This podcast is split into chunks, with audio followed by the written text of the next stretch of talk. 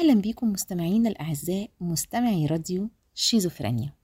معاكم مي سعد الدين من برنامج اكستريم وحشتوني جدا جدا وكالعادة بستنى لقائي معاكم من أسبوع للتاني.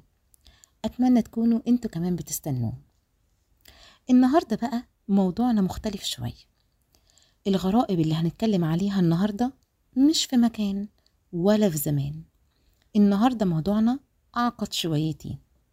هنتكلم عن غرائب النفس البشرية.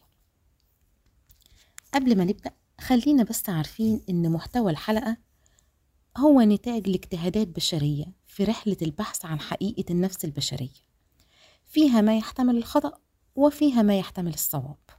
وما تقصيرنا إلا من أنفسنا وما توفيقنا إلا من الله. يلا بينا نبدأ. الوقت بيمر بسرعة والأحداث بتمر أسرع. والحياة بتلهينا كل يوم عن اللي حوالينا. فبيخلص عمرنا وإحنا موصلناش لسر الحقيقة اللي المفروض نعرفها عن نفسنا. هي من أنا؟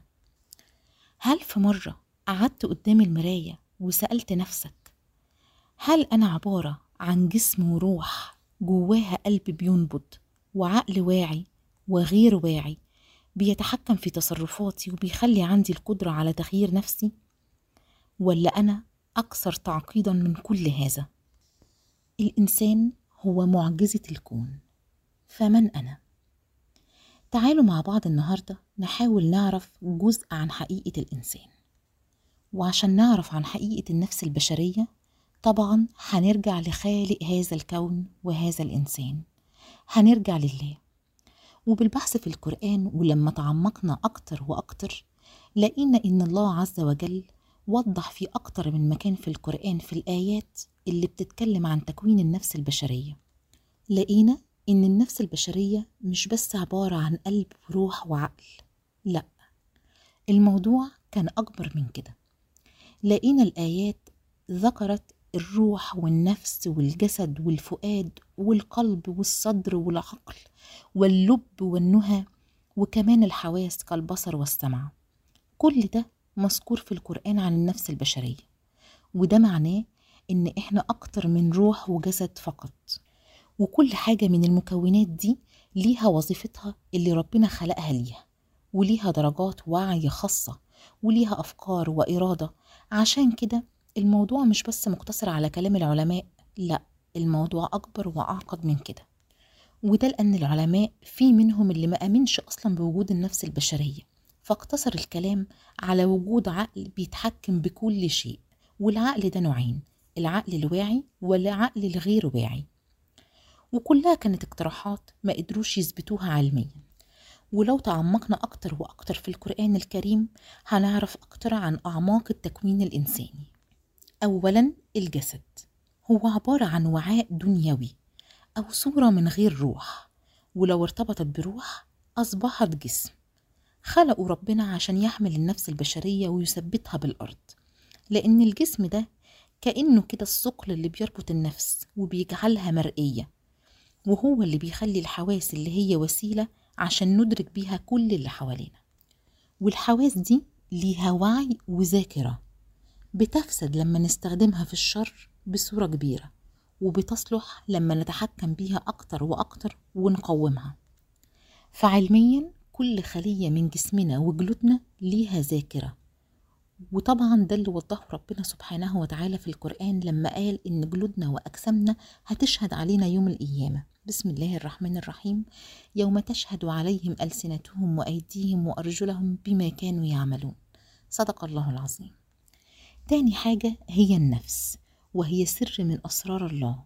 ما قدرناش نعرف على أي صورة صورت. ولكن طبعا بنحاول نستدل على وجودها من أثرها ومن القرآن الكريم طبعا. النفس هي عبارة عن ارتباط الروح والقلب والعقل والجسد وهي اللي ربنا كتب عليها إنها تذوق الموت مش الروح زي ما قال كتير من العلماء. فالروح حية وأبدية لا تموت ولا تعصي ولا تفسد ولا تتلوث بالذنوب وهي مصدر الحياة في الدنيا ولكنها لا تموت. عشان كده هي السر الأعظم اللي بوجوده بتحيا المخلوقات. فربنا قال في كتابه الله يتوفى الأنفس حين موتها. وقال كمان كل نفس ذائقة الموت. معنى كده إن النفس هي اللي بتموت مش الروح. وكأن الموت كده هو عبارة عن مرحلة بتنتقل ليها حين تتذوق ولكنها برضو لا تفنى ولكنها ترجع إلى الله.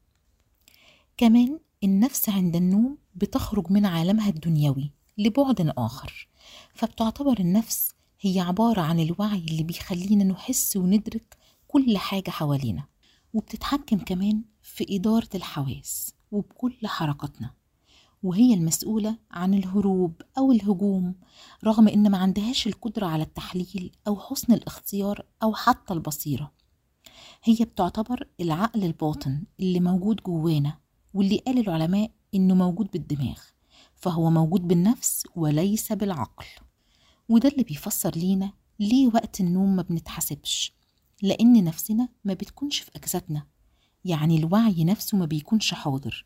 عشان كده النوم هو مود جزئي بدون وعي. قال رسول الله صلى الله عليه وسلم رفع القلم عن ثلاثة عن النائم حتى يستيقظ وعن الصبي حتى يحتلم وعن المجنون حتى يعقل. صدق رسول الله صلى الله عليه وسلم. والدليل كمان على وعي النفس إن وقت الموت بيرى المتوفي كل اللي حواليه. بيشوف جسمه لكن ما بيحسش بيه وما بيقدرش يحركه. لأن النفس هنا فقدت السيطرة على الجسم. وبنشوف كمان في مدربين اليوجا. اللي بينفصلوا فعلا عن العالم وبيشوفوا كل اللي حواليهم من غير ما يستخدموا حواسهم وما بيحسوش في الوقت. كمان الأحلام اللي فشل العلماء إنهم يعرفوا سببها. فبنلاقي شخص بيحلم بأحداث حقيقية بيقابل أشخاص أحياء أو موتى بيزور أماكن. إزاي كل ده بيحصل لو الوعي مرتبط بالعقل فقط؟ فالقرآن ما قالناش إن العقل بيسبح في العوالم الأخرى ولكنه قال الكلام ده عن النفس.